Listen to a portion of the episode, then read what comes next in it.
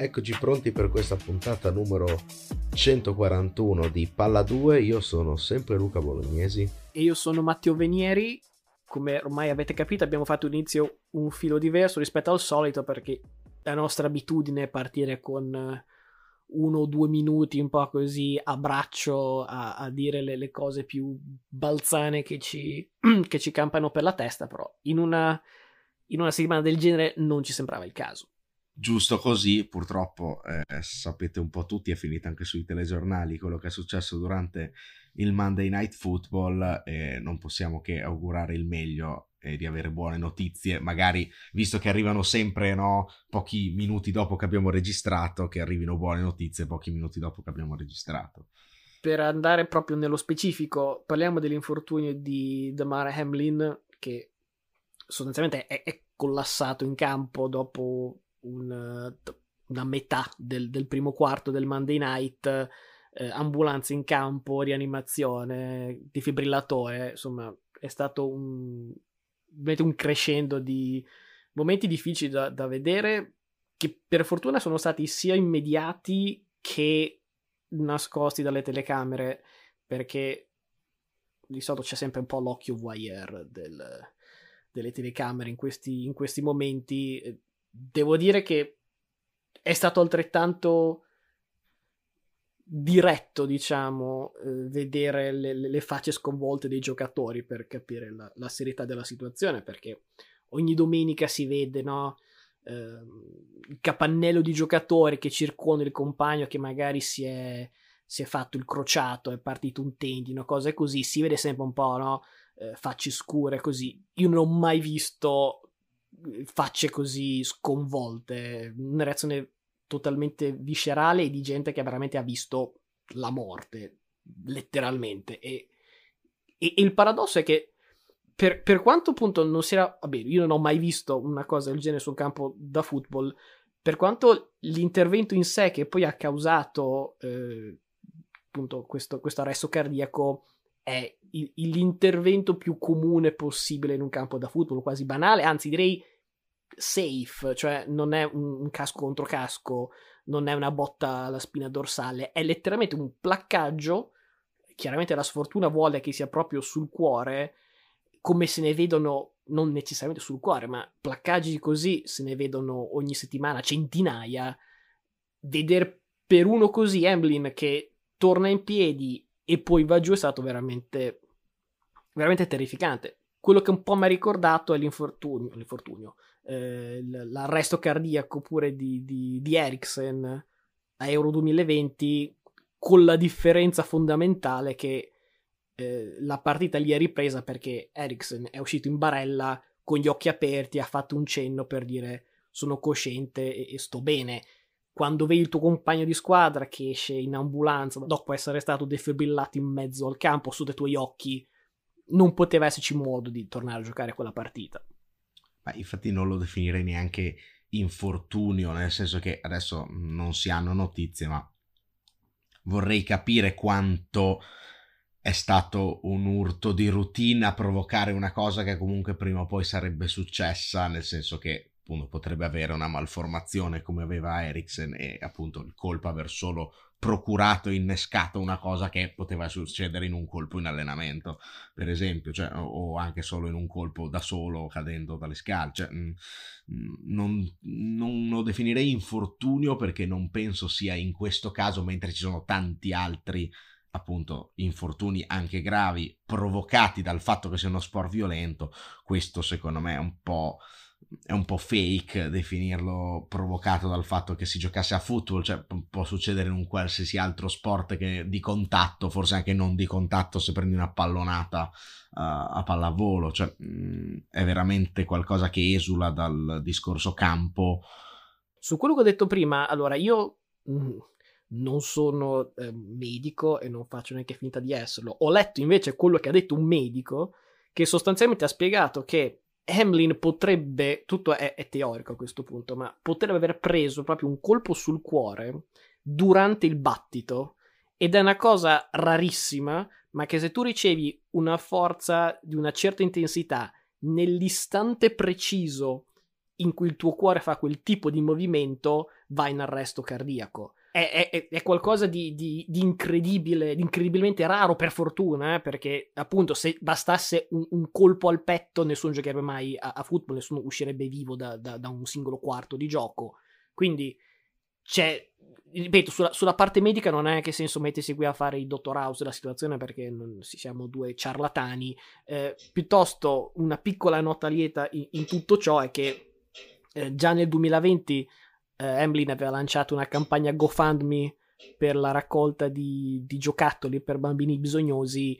In due anni non penso avesse raggiunto, o quantomeno l'obiettivo proposto era 2500 dollari. Sono diventati 2 milioni e mezzo la sera stessa di lunedì. Oggi, che è martedì sera, siamo a 5 milioni.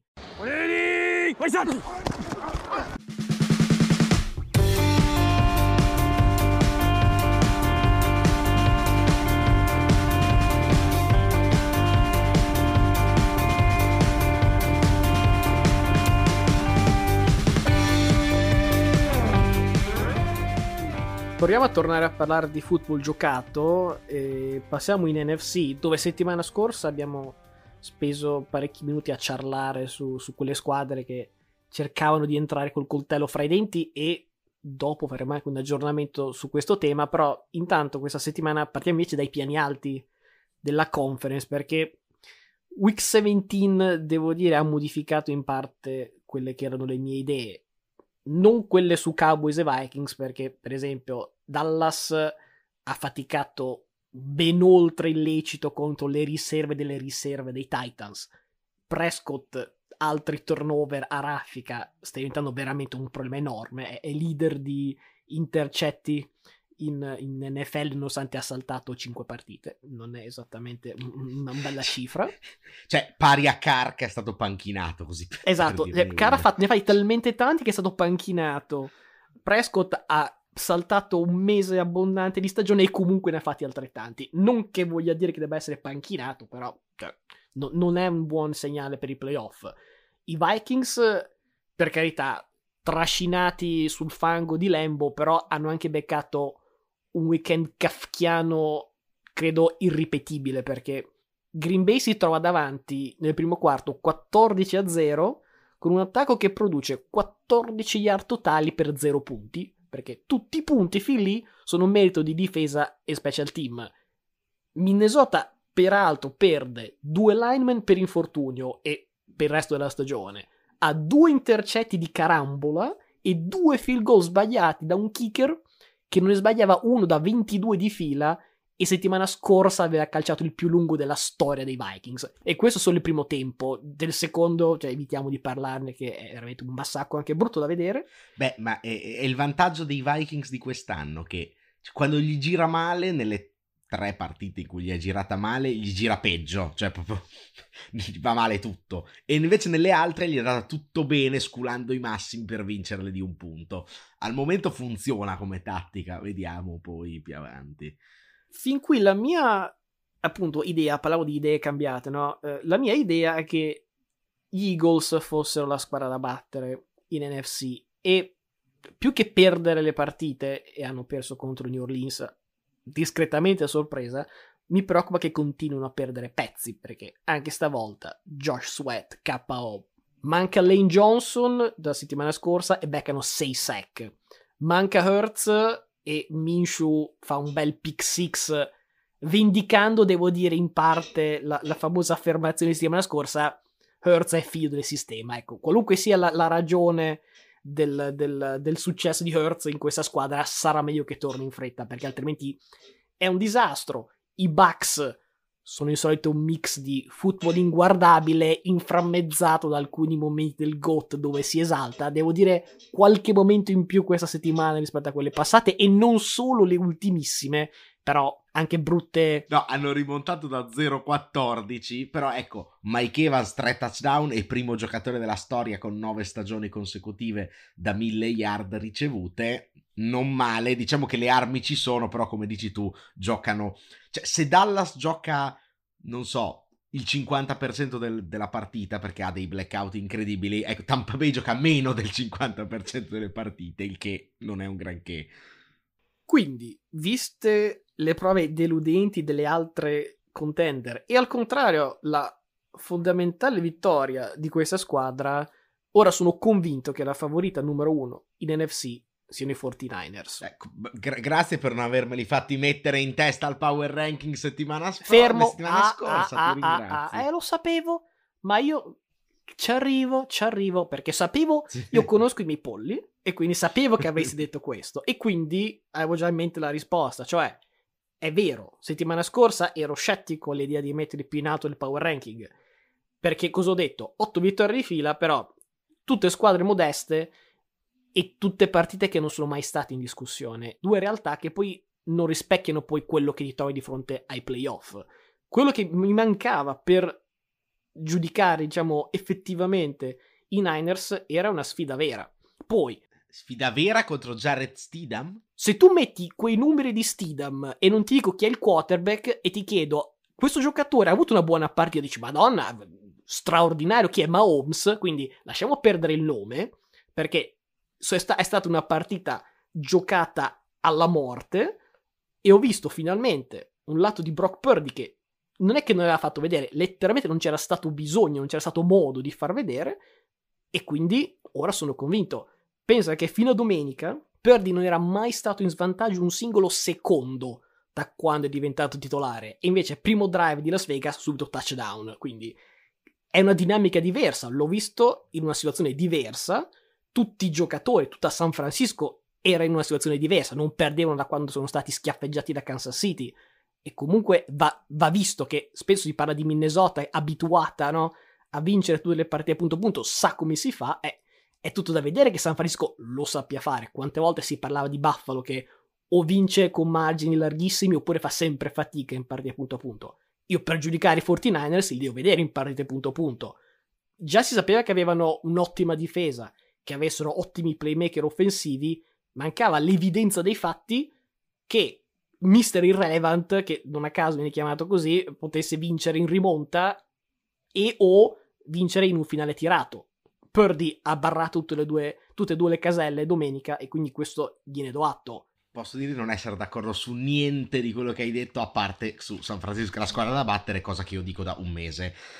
Allora, ne, hai dette talmente tanti che provo, provo a, a partire dall'inizio.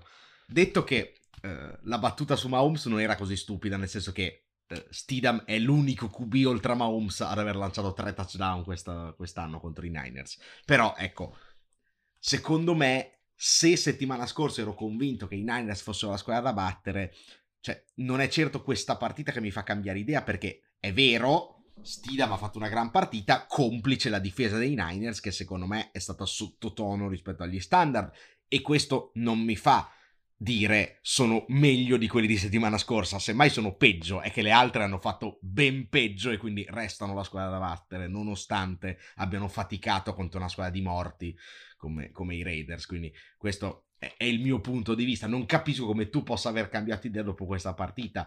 Li avevo secondi, eh, non li avevo quindicesimi. No, no, no, ho capito, ho capito, però nel senso non capisco perché quando io opponevo a Filadelfia dicendo sì, però le hanno vinte tutte contro i morti, adesso tu settimana scorsa opponevi a San Francisco, sì, le hanno vinte tutte contro i morti, però poi sei, sei- sei salito sul carro. Non, non capisco questo, questa scelta, diciamo. Ti spiego in breve la mia, la mia ragione, perché la differenza, come sempre, la fa la tempistica.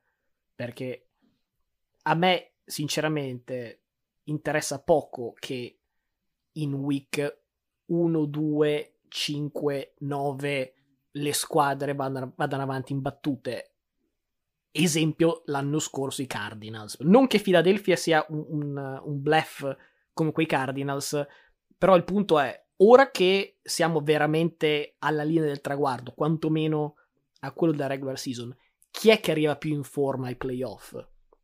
Allora, se ci fosse una situazione come negli FC, io vedo tre squadre dove, cioè, n- non saprei dove, dove, dove guardare e vedere una chiara squadra superiore. Guardo l'NFC, se San Francisco fosse sana quanto Philadelphia, cioè o tutti rotti o tutti sani, probabilmente andrei ancora con Philadelphia. Nel momento in cui Philadelphia ogni partita c'è uno o due giocatori che vanno via in barella e San Francisco con Purdy, che ripeto, non mi ha mai fatto vedere fin qui di vincere partite punto punto, a me non interessa chi sia Stidham, che sia Las Vegas, perché allora anche Mahomes ha faticato contro una squadra che aveva appena cambiato, non quarterback, ma almeno allenatore. Situazione simile, stessa, stessa division, peraltro. Quindi non mi interessa tanto chi ha il nome davanti o, o dietro alla jersey, mi interessa il, il, il football situazionale. Del football situazionale che ho visto domenica, San Francisco ha eccelso. Due volte negli ultimi 4 minuti era pari 27, poi pari 34, giocare un overtime, cioè situazioni che vanno letteralmente allenate perché no, non puoi giocarle, non puoi simularle in allenamento. Quando ho visto queste cose qui mi sono convinto. Philadelphia, non avrei cambiato idea su Philadelphia se appunto fosse stata coerente o come dire continua nell'essere eccellente. Purtroppo, soprattutto per gli infortuni, sta calando di livello, quindi come faccio a tenerla ancora? Non è, ripeto, io non ho mai convinzioni eh, religiose di fede da dire a inizio anno ho detto che la squadra X è forte, quindi devo andare fino alla fine dicendo che questa squadra qui è forte. Di settimana in settimana si vede come reagiscono a infortuni, eh, sconfitte un po' sfortunate, intercetti, problemi vari, e poi si capisce, in questo momento San Francisco è chiaramente più avanti di tutte figurati convinzioni granitiche, nessuno, anzi io come vedi cambio idea più o meno tutte le settimane, cioè sparo a zero su un QB, poi eh, a zero, insomma mm, faccio un commento negativo su un QB per poi rimangiarmelo la settimana dopo, quindi cioè, sicuramente sono aperto a rivedere il mio giudizio quando noto qualcosa che è cambiato, però ripeto, io continuo a non capire perché a inizio anno le nove vittorie di Filadelfia contro i morti valevano di più delle nove vittorie di San Francisco fino a settimana scorsa contro i morti. Cioè, nel senso, sarà che l'ho vista prima di te, ma cioè, che San Francisco fosse, fosse, la squadra più in forma della Lega è evidente da qualche settimana. Non serviva una vittoria al supplementare contro una squadretta per, per precisarlo. Ma eh, si è andata a fumare una sigaretta quando dicevo la tempistica? Cioè, eh, è, è lo stesso discorso. No, no, dico, so- no, no, ho capito. Dico che, cioè, sta, stavolta potrò prendermi il merito di averla vista un po' prima, però mi sembrava un processo abbastanza, cioè abbastanza evidente il fatto che San Francisco fosse già da qualche settimana la squadra da battere, da battere perché si vedeva la tendenza. Per me la, la, differenza fra il mio e il tuo punto di vista penso si possa racchiudere in, in, in un concetto che ho detto prima, ma non è un problema ripeterlo. A me non interessa dire Stidham, i morti, i non morti. Il punto è che nel football situazionale, a prescindere da, da chi è l'altra squadra, devi sapere eseguire. Brock Purdy è un rookie quarterback preso al settimo giro ultimo. Non c'era letteralmente una singola situazione televisiva che abbia fatto al college, onestamente non mi interessa perché è un altro tipo di sport.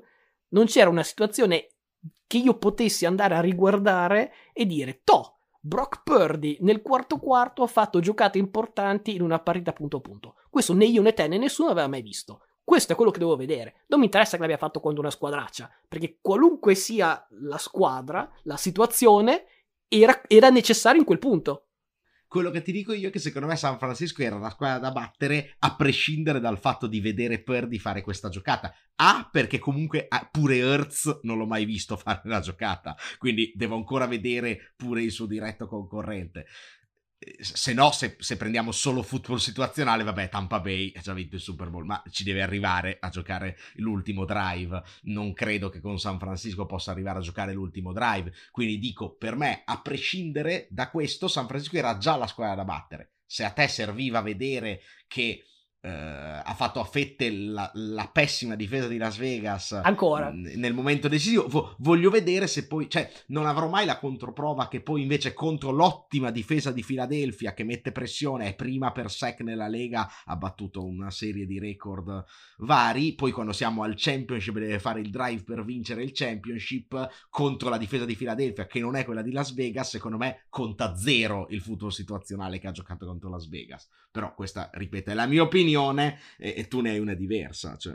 Ci sono cose che, come ho detto prima, non si possono allenare. Eh, appunto. Solamente il football giocato ti può, cap- ti può far capire se sei in grado di farle o no. Sì, sì, ma il football giocato in quella situazione, quindi al Championship contro Philadelphia, non è in week uh, 16 contro, contro, Las Vegas. Non, non, mi convincerai mai di questa cosa qui perché se no, capito? 17 ma è lo stesso. No, no, ripeto, eh, tu avevi un, un tipo di, di fede eh, quasi eh, liturgica in un, in un, rookie quarterback che potesse fare cose che non ha mai fatto? No, no, no, non è liturgica, è vedere certi segnali. Non è, non è liturgica perché cioè, è vedere certi segnali. Cioè, mi sembrava evidente che... Guarda che esatto, la fede è basata su segnali dal cielo e, e da dei libri sacri. Eh, vabbè, non, c'è, vabbè, non, c'è, niente che tocchi con mano. È, è, come, è come, vedere quando. No, invece, invece, ti rispondo con una prova scientifica. Cioè, è come vedere che l'acqua sta bollendo perché cominci a vedere le bollicine in fondo alla, alla, alla pentola. Tu non vedevi queste bollicine, semplicemente. Hai dovuto aspettare che venisse fuori proprio il bollore. Le mie bollicine sono un fourth quarter comeback. Eh. Non so che bollicine avessi visto te, non una partita di San Francisco quest'anno. Forse ci avevo messo, forse ci avevo messo il dito dentro e avevo già visto che San Francisco era troppo forte. Eh, Però, vabbè. Sì. Le bolle erano quelle che ti erano venute ad aver messo il braccio dentro la pentola eh, a 99 gradi. Sì, sì, infatti io dico che invece li vedo giocare e dico, vedendoli giocare, quarto quarto o non quarto quarto, San Francisco è nettamente più forte di tutti. Non è che ho più ho più fiducia in Purdy in un finale punto a punto perché gli ho visto vincere un overtime con Las Vegas. Nel finale contro chiunque, non è la finale del championship, quindi cioè, lo voglio ri- se rifà la stessa cosa al championship, per carità, la può fare, ha le stesse probabilità di farla prima e dopo quello che hai visto tu con Las Vegas. Eh. Sì, però tu richiedi, cioè, tu richiedi la, la, prova che l'acqua bolle quando c'è già la pasta asciutta nel piatto. Cioè, è chiaro che se lo fa al Championship era in grado di farlo, ma ormai è finita la stagione, cioè, è grazie che ormai siamo buoni tutti a dire, ah cavolo, allora sì che lo sa fare. Personal foul, unnecessary roughness, number 92 of the defense, for throwing a punch, number 92 is ejected.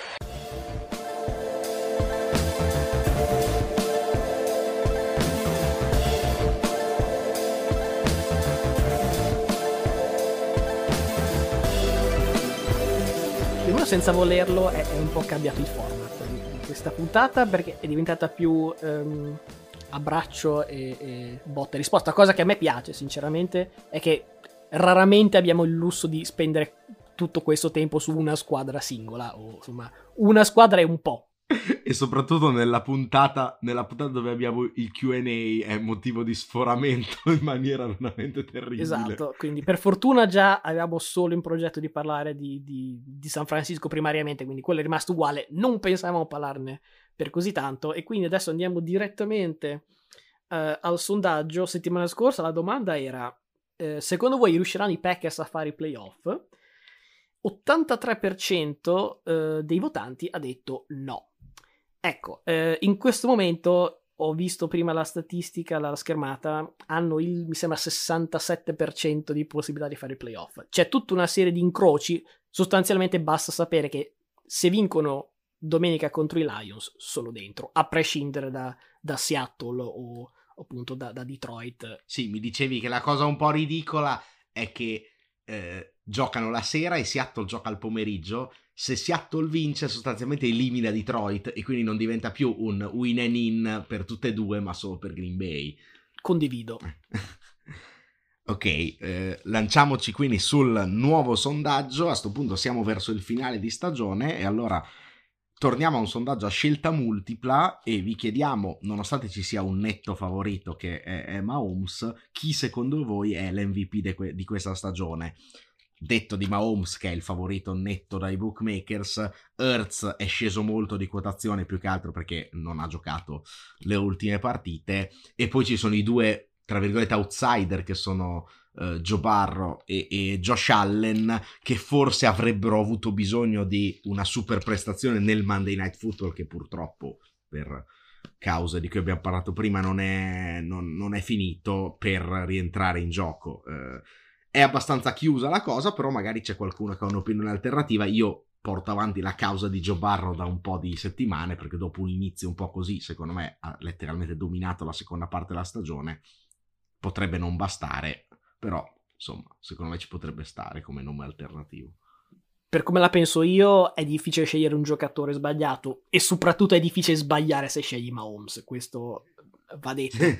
sì, detto che poi c'era il quinto nome che è Jefferson, che al netto della partitaccia che ha avuto contro Green Bay ha fatto dei numeri incredibili, però se non l'hanno dato a Cap l'anno scorso mi sembra che siamo un po' fuori, un po' fuori script.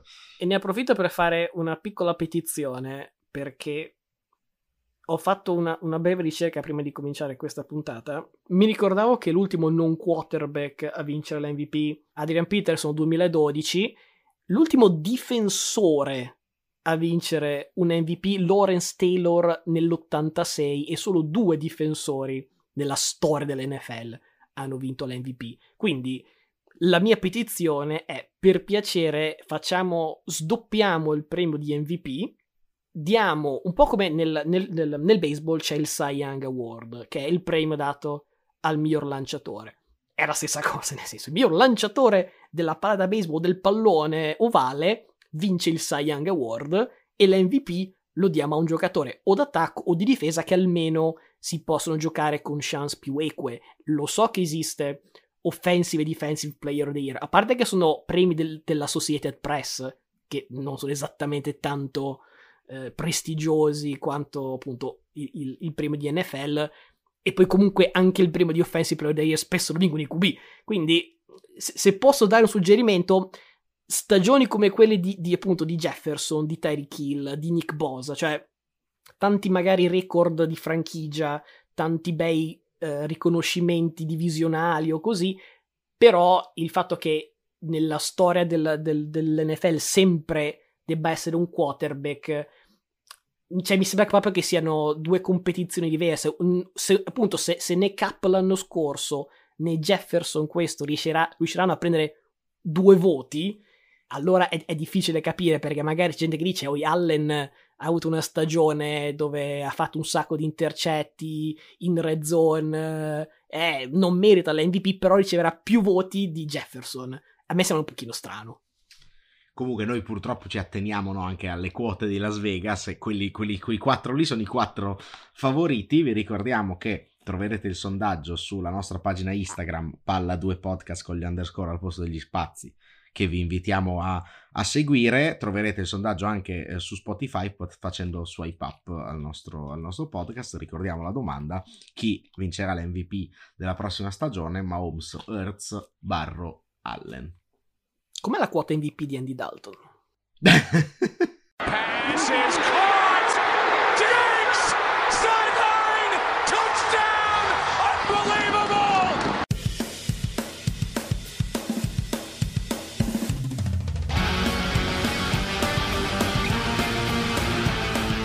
spediti come un treno, però Freccia Rossa sono quelli regionali che sono veramente scrausi. Andiamo avanti con le perle.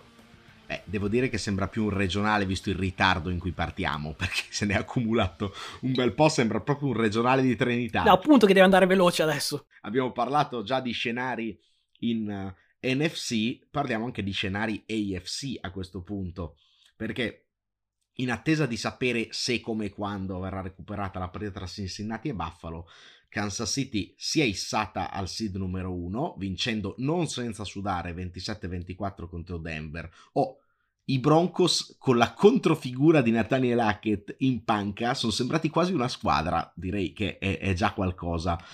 Bills e Bengals sono invece eh, scesi, almeno Bills scesi al seed numero 2, i Bengals sono al 3 e non hanno ancora matematicamente vinto la division. Eh, mentre il seed numero 4 andrà alla vincente di quella merda di division della South che si deciderà nello scontro finale tra Jaguars e Titans. Si scontrano due trend proprio diversi e non solo. Da una parte sono le quattro vittorie di fila dei Jaguars, dall'altra sei sconfitte in fila dei Titans, ma anche due filosofie proprio di approccio alla partita diverse perché Tennessee ha fatto riposare alcuni starter, tra cui Derrick Henry nel massacro neanche troppo massacro in realtà subito da, da, Dallas, mentre Jacksonville ha premuto sull'acceleratore e ha arato Houston a domicilio. Capitolo wild card invece, Pittsburgh rimpolpa le sue speranze di playoff anche grazie al, al capitombolo sia dei Jets che, che di Miami di cui vi parlerò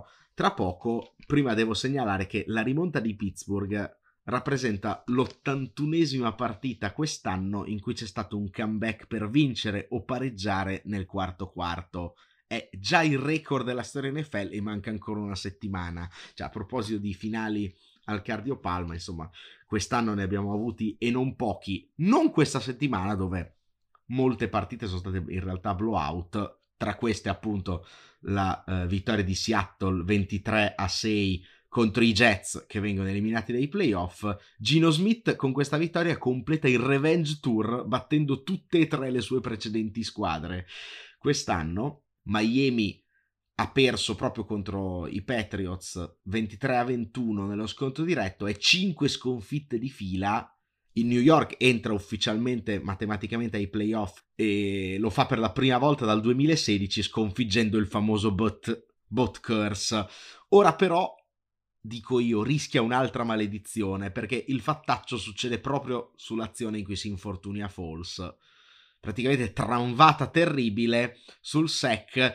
Tibodo non si avvede dell'infortunio del, del QB avversario e esulta platealmente mentre di fianco Falls è, è dolorante a terra. Insomma, come dire, cioè, al karma non piace questo elemento, io non vorrei essere in, queste, in queste situazioni. Comunque, festeggiamo questo accesso ai playoff, ci facciamo questo giretto e via. Non ho altro da aggiungere se non che questa settimana non ci saranno i pronostici, come anche l'anno scorso, week 18. Eh, ha poco senso farle perché o ci sono partite. Oh, la schedina la facciamo lo stesso. No, quella sì, sicuro. Però, sai, prudenti o pazzi quando magari ci sono squadre che non sappiamo se giocano con le riserve o invece se la giocheranno fino alla fine o se la giocheranno con le riserve, quindi è, è troppo un salto nel buio.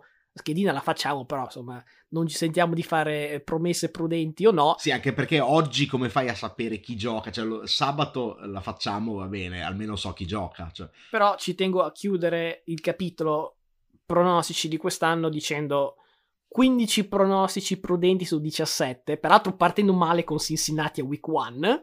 Ecco, da allora una discreta cavalcata e 10 pazze su 17 indovinati.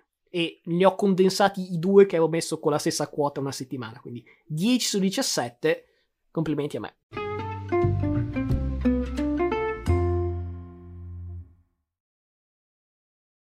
I want everybody to look at me. I'm gonna pass it to coin after I say one thing. That's a W. Let's eat one. Let's eat one. That's a W.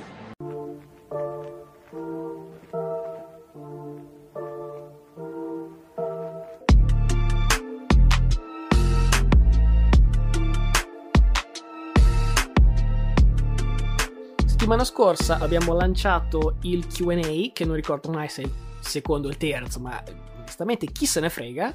Eh, tante domande, molte a tinte rosso-oro, che sono i colori dei Niners, e quindi questo, questa prima tranche di domande saranno tutte in tema San Francisco, quindi è possibile che si tornerà a scannare per altri 40 minuti. Super di ma santo cielo.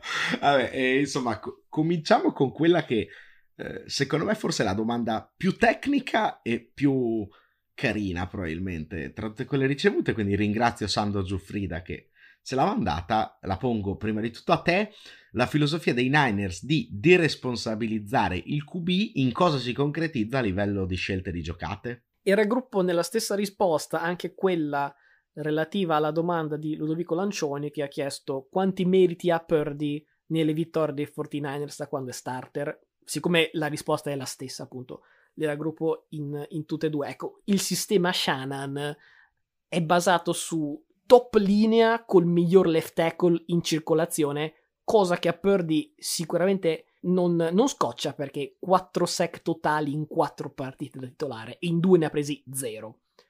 una serie di playmaker infinita, Dibo, insomma lo sappiamo, è infortunato ma dovrebbe tornare presto, Ayuk che senza Dibo si sta esaltando ancora di più, Kittle in queste settimane un McCaffrey clamoroso 193 yard domenica. Eh, al suo QB a quel punto cosa chiede? Chiede di non generare turnover sciocchi perché proprio a monte non gli si chiede di fare l'eroe, che è esattamente l'opposto di quello che sta attraversando Brady a Tampa Bay dove la linea non, le- non regge, le corse sono inesistenti e quindi arrivi a giocare un terzo e dieci dove dici la sparo a Evans che magari è in doppia copertura perché tutti sanno che la spara a Evans in quel punto e speriamo bene. Faccio un altro esempio, sempre relativo a San Francisco. Le due ricezioni più lunghe ehm, della squadra di domenica sono 42 yard di McLeod e 38 di McCaffrey.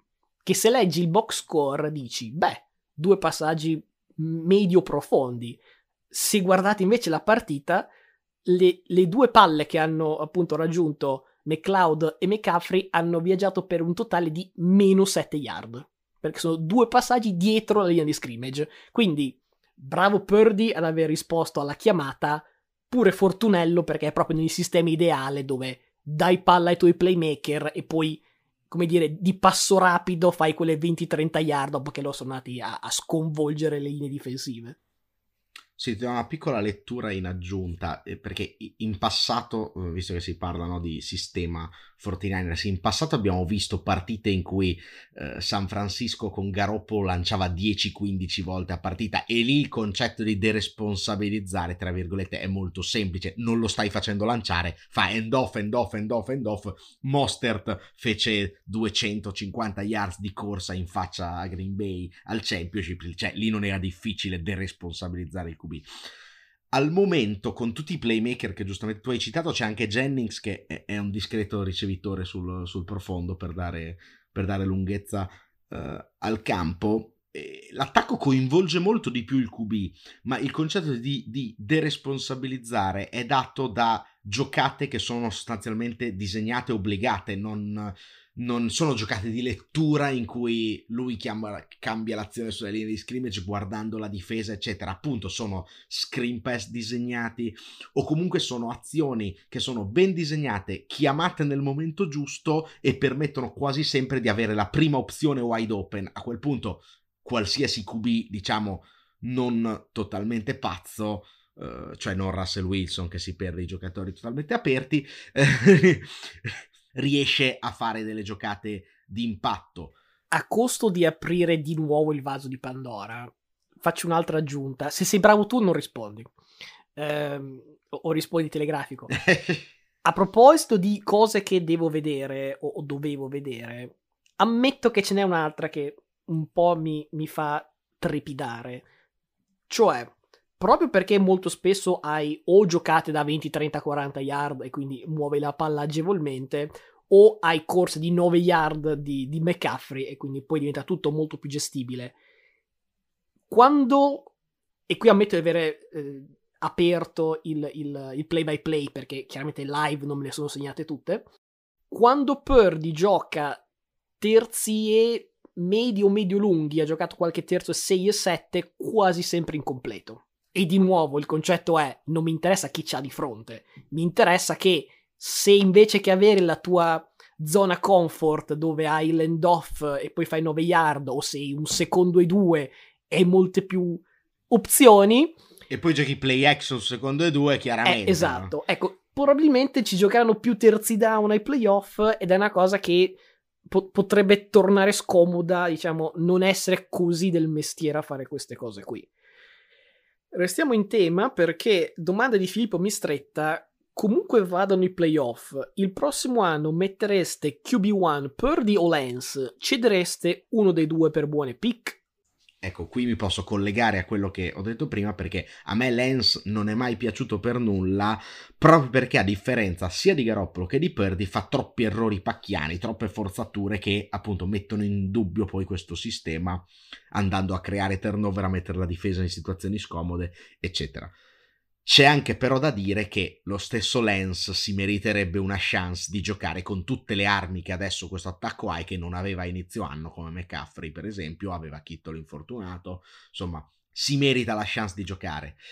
Certo che se perdi dovesse fare delle giocate decisive ai playoff, ecco, cioè la difesa ti mette nella situazione di fare il drive per vincere e lì chiudi il terzo e sei facendo la giocata importante, dopo è impossibile andarlo a panchinare, anche perché in che situazione metti Lens che già stava giocando male, lo metti titolare contro uno che l'anno scorso magari ti ha fatto vincere delle partite ai playoff e al primo errore tu i tifosi vogliono perdere in campo, cioè una situazione insostenibile. Vorrei solo demistificare un attimino questo concetto che Lens giocava male. Lens ha giocato una partita e tre lanci quest'anno per un intercetto. Cioè, mi sembra un pochino poco per dire che, gio- che stava giocando male. Cioè, in una partita e-, e un po' non giudichi nessuno, specialmente all'inizio carriera. Dal punto di vista manageriale, tradare Lens non ha senso perché cioè, qualunque sia la squadra, anche se becchi un allocco, tre prime scelte non le recuperi più. E a quel punto, secondo me, sei committato a, a farlo giocare. Non vuol dire a farlo giocare titolare, perché comunque hai due quarterback, tutti e due giovani, tutti e due che costano poco, li porti tutti e due al training camp, poi vedi cosa, cosa fare.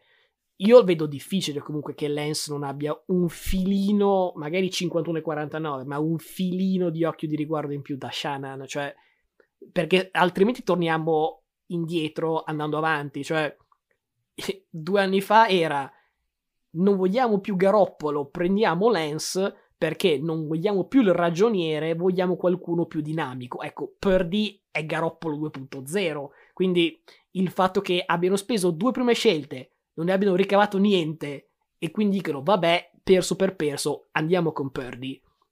Mi sembra un pochino strano che Shannon possa fare filosoficamente un'inversione di questo tipo.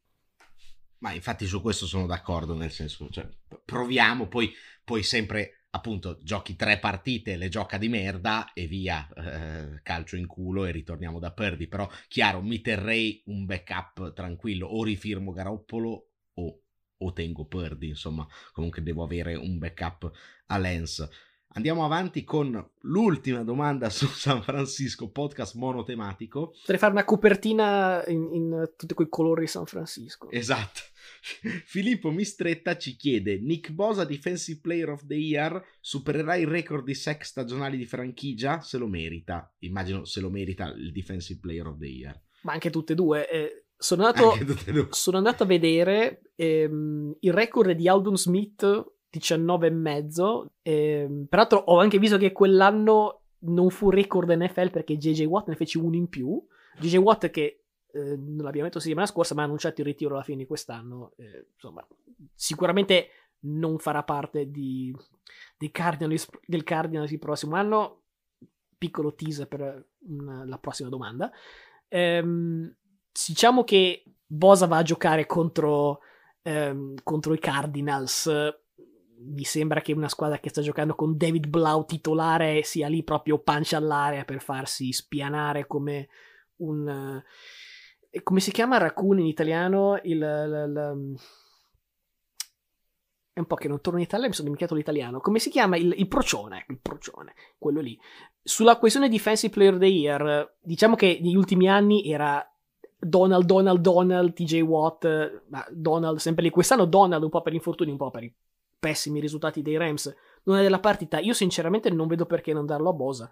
Eh, per aggiungere un altro episodio di, di, quella partita contro i Raiders, l'intercetto di Steedham, che poi spiana la strada al goal della vittoria, arriva perché Bosa spinge letteralmente il left tackle come un manichino addosso a Steedham colpisce appunto il braccio mentre lancia e viene fuori un lancio brutto.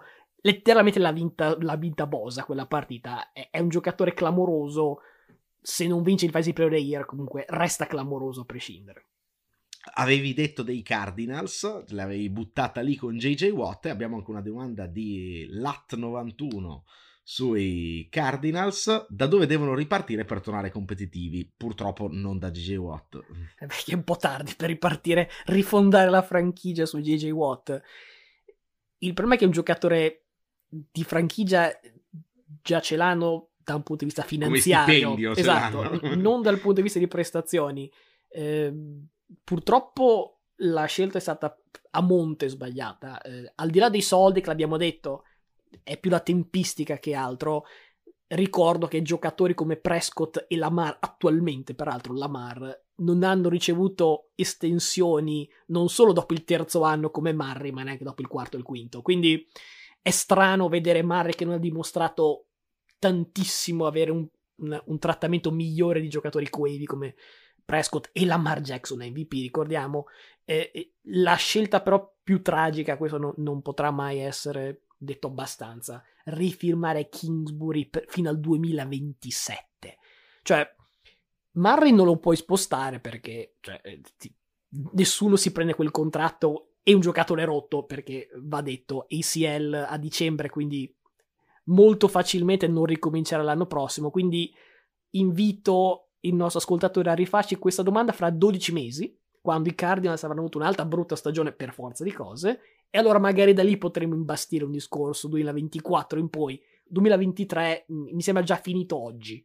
Domanda successiva da Filippo Mistretta che ha fatto bis, ci ha anche chiesto in tempi non sospetti, anzi non è una domanda, è un'affermazione, in tempi non sospetti, scorso QA, avevo messo il dollarone sui Jaguars al divisional. Forse, forse. Eh, in tempi non sospetti non, non sei l'unico, visto che anche eh, Matteo a inizio stagione addirittura l'aveva detto anche magari un po' per gioco. Ormai penso che possano buttarla via solo loro, giocarlo contro Dobbs.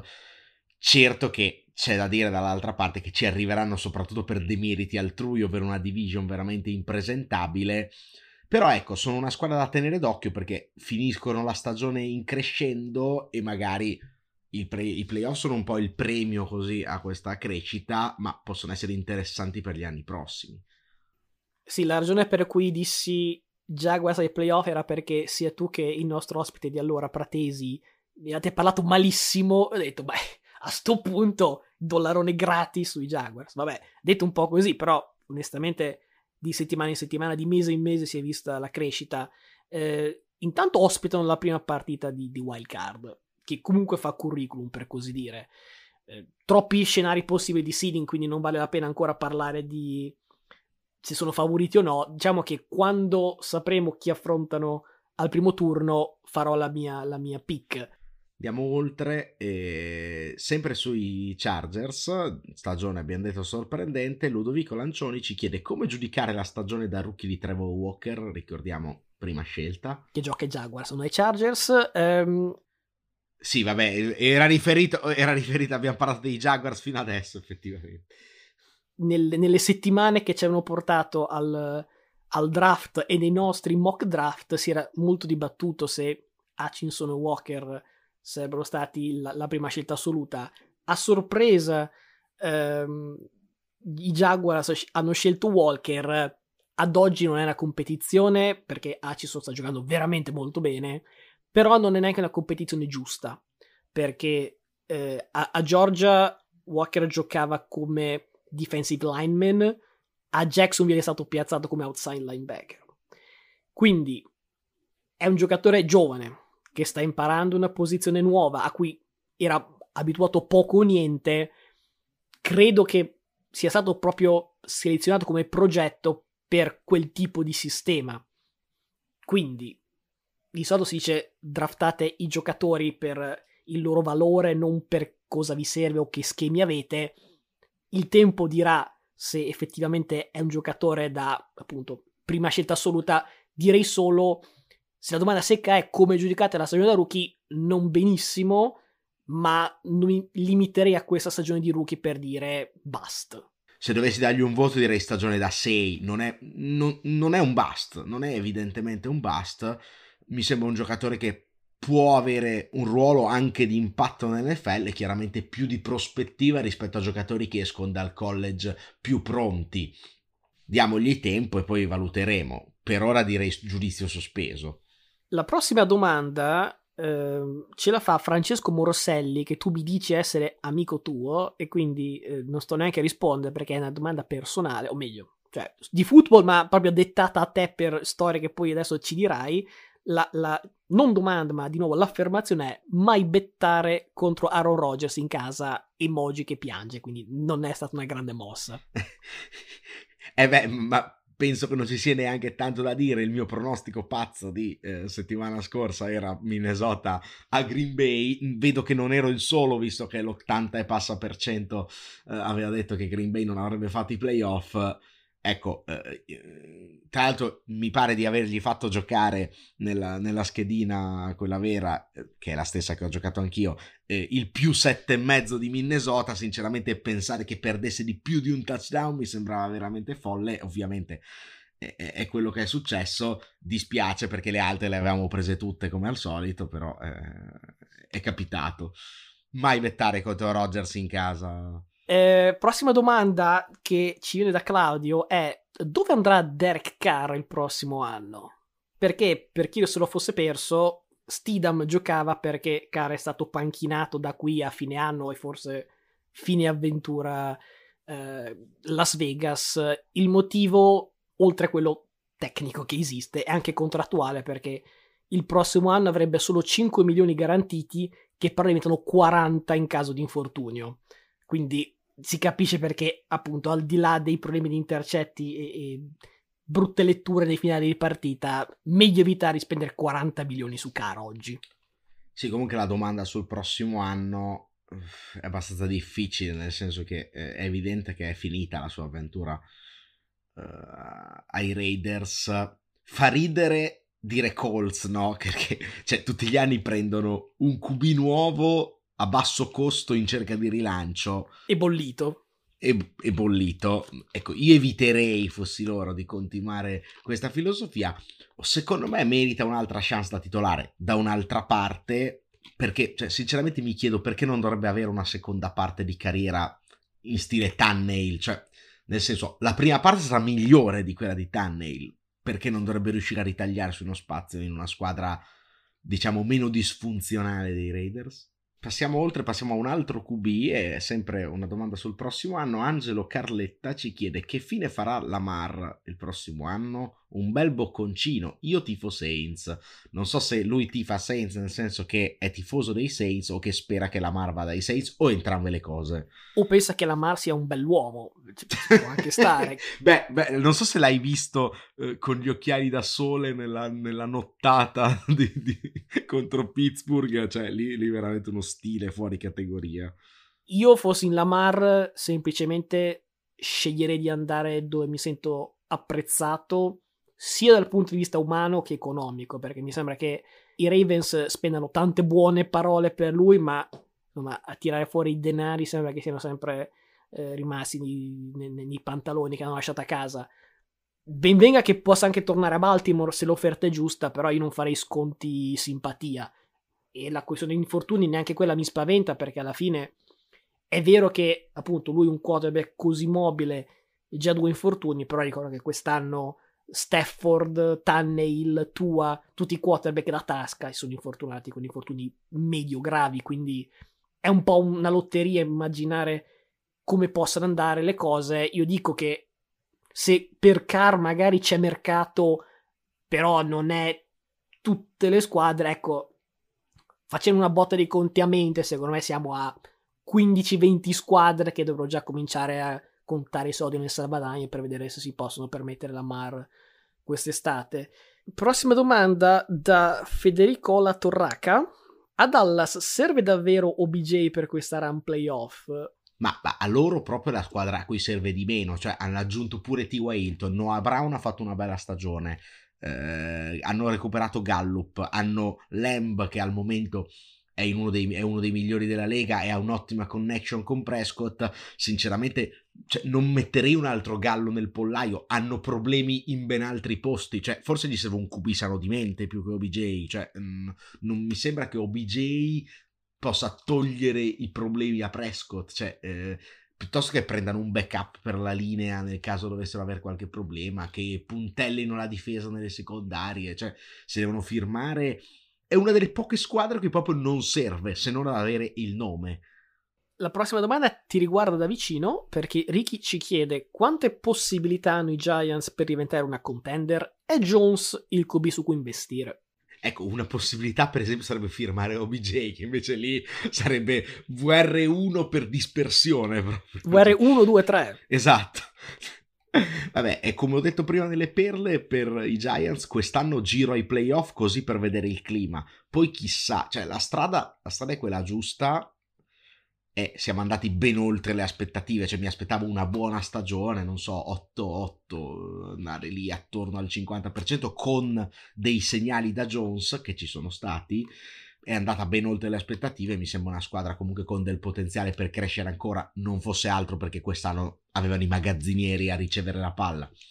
Per quanto riguarda eh, Daniel Jones, secondo me è un QB su cui investire il giusto, nel senso che ha dimostrato di essere un QB che messo nel sistema corretto può benissimo stare in campo in NFL e anche farti delle giocate importanti. Chiaro che se lo devo pagare come Lamar Jackson, prendo Lamar Jackson. Secondo me fa più sposta di più la durata che la taglia del contratto, perché se, ti, se lo firmi per 5 anni, chiaro che non succede, ma per dire, se lo firmi per 5 anni anche a poco, poi magari ti ritrovi dead money nel 2027, quando magari sei lì per andare al Super Bowl.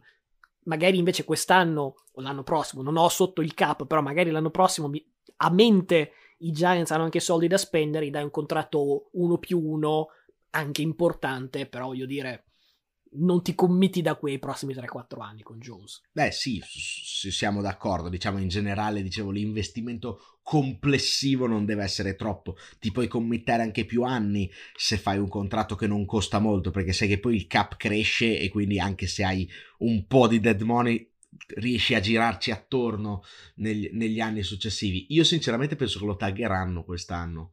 Il tag costa tanto, eh? Eh, però è, è proprio la soluzione che dici tu, appunto, tag un anno e, e, e costa tanto e poi ve, vedi veramente quello che su un anno in più, se fa un'altra annata ancora in crescita, a quel punto ti tocca pagarlo veramente. Però rinvii il problema a un anno, quest'anno i soldi ce li dovresti avere per taggarlo e secondo me potrebbe essere un'opzione.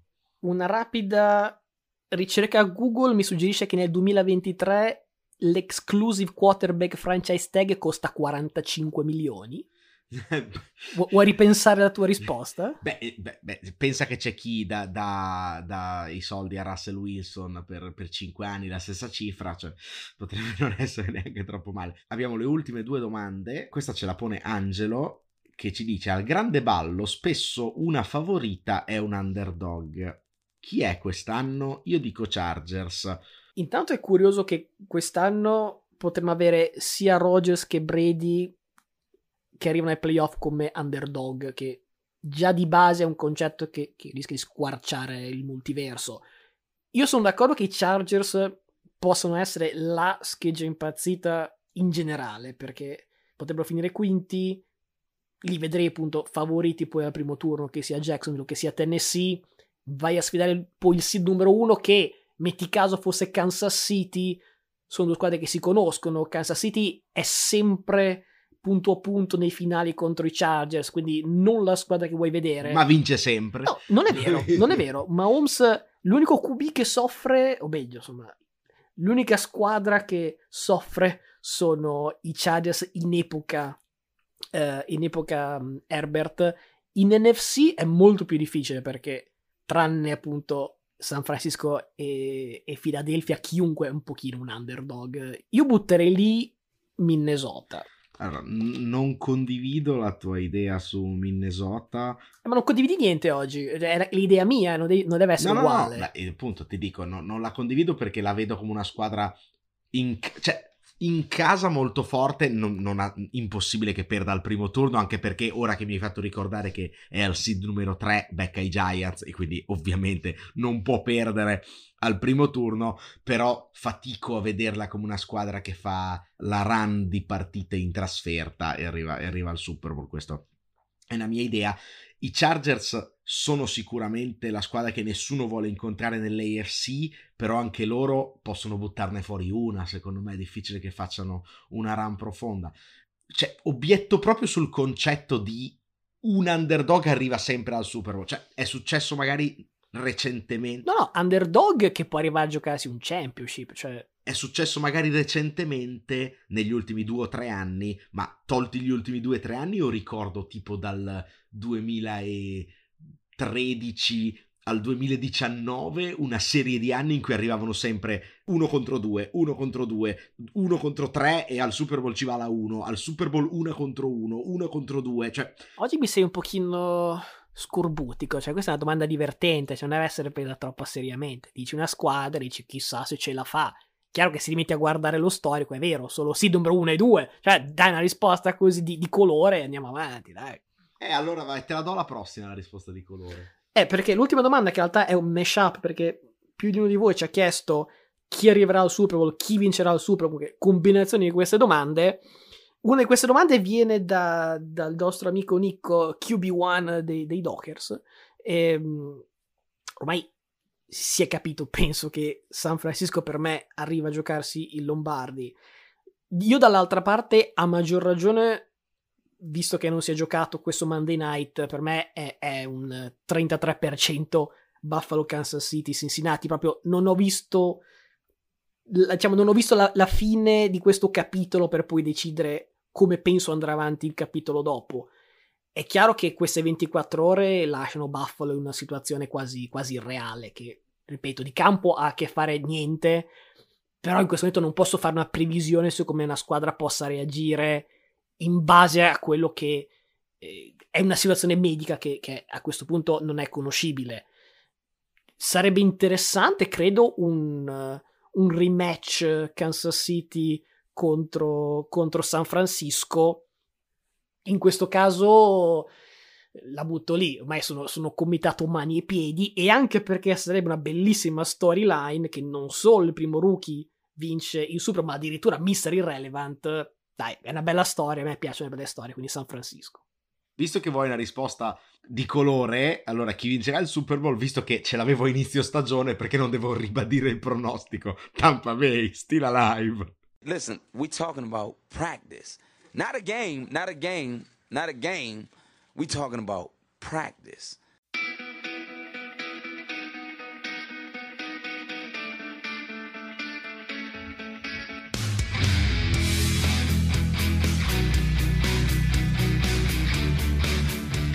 Oh, abbiamo sforato male. Quindi te la devo fare in un minuto l'NBA, in 30 secondi? No, no, ce l'ho io. No, no, no. Questa settimana mi devi stare proprio seduto in poltrona. Eh, prendi anche magari un bicchiere di whisky o di latte caldo, vista l'ora. Sì, non ho più la voce, tra l'altro. Ecco, esatto. Allora, minuto NBA, che peraltro è, è freschissimo, visto che eh, in questi giorni l'NBA in generale sta andando fuori di testa con, con, prestazioni incredibili di alcune star. Solo ieri sera, lunedì sera, 71 punti di Donovan Mitchell, che è la cifra più alta registrata dopo gli 81 di Kobe, 54 di Clay Thompson, 42-11 di Embiid, 43-11 di LeBron. LeBron che ne aveva messi 47 con 10 rimbalzi e 9 assist la partita precedente, che era pure la serie del suo 38 compleanno ad averli 38 anni e giocare così di solito queste prestazioni hanno un effetto domino c'è sempre la superstar che dice tu hai fatto così e vedrai che ne faccio uno in più due in più dieci in più potrebbe essere la settimana o il mese in cui veramente arriviamo a un'altra partita da 80 punti no, non è da escludere in tema di cifre stellari giocatori leggendari nonostante la tarda ora sai già dove sto andando a parare perché settimana scorsa, proprio a pettin fuori, anche un po' da pavone, ricordo la frase, parafrasando, ma era quella. Ehi Jokic, 41, 15 e 15, sarai pentito di non averlo messo in top 3? Ecco, dopo questa settimana io leggo una set line di Doncic 60, 21 e 10 e dico, ti sarai convinto che sia da top 3? No, più, più, che altro, più, che altro, l'ha fatta esattamente il giorno dopo che, eh, che, ti avevo detto, beh, per quale motivo Jokic non dovrebbe essere MVP, ecco, cioè, me l'ha spiegato quell'altro con, con Leach finale, però resta che se Denver arriva prima, insomma, eh, è tutto da vedere. Tra l'altro Doncic ha fatto tre partite da 50 più punti in, eh, in, uno span di 5 partite, cioè una roba totalmente folle, ma il tutto è talmente folle, giustamente tu dicevi ci, ci, prepariamo ad avere un altro mese di, di, prestazioni da tantissimi punti, ti segnalo che eh, già il 29 dicembre, nella notte del 29 dicembre, il quarantello di Julius Randall aveva eh, settato a 38 il numero di quarantelli nel singolo mese NBA che era il record di un qualsiasi mese NBA nella storia, il 29. A seguire c'è stato no, i 47 di LeBron, ne ha messi 43 Lavin e Giannis, 42 McCollum, 41 Jordan Poole, nel mattinè del 31 gennaio ne fa 45 Paul George e poi appunto il cappello ce l'ha messo Doncic con il cinquantello. Se conto bene siamo a 3, 4, 2, 6, 7 più avevamo, eravamo a 38, vuol dire che abbiamo avuto 45 partite da 40 o più punti nel mese di dicembre, che è appunto di 7 il dato più alto della storia, di 8 scusa, il dato più alto della storia dell'NBA. Quindi tu dici giustamente, gennaio abbiamo iniziato con un 71, eh, tutto apparecchiato per vedere un 100 su facciamo 100. Che è la chiusura ideale per svicolare alla questione del top 3. Peraltro, giusto per fare il classico fuori onda a microfoni accesi, nella mia personale top 10 Doncic era secondo. Oggi addirittura è primo fra i favoriti per l'MVP. Jokic, fortissimo, eh però non mi si può mai raccontare che possa vincere più MVP di fila di LeBron, Jordan, Bird, Duncan, Shaq, devo continuare, quella lista lì. Mi dispiace, bravissimo giocatore. In questo momento Giannis è il numero uno alla cintura perché, insomma, è veramente un'altra categoria, anche perché, come detto, gioca in difesa come quasi nessun altro è umanamente in grado di fare. Doncic, al di là dei numeri, in quella partita dei 60 Dallas era meno 9 negli ultimi 35 secondi. Nella storia NBA, squadre che erano a meno 9 negli ultimi 35 secondi erano 0 vinte e 13.884 perse. Sposta questo Doncic, sposta.